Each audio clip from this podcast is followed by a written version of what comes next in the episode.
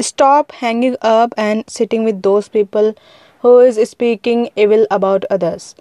Because when it's your turn, when you get up, when you stand up on behalf of your struggling days and efforts, then you become topic for them.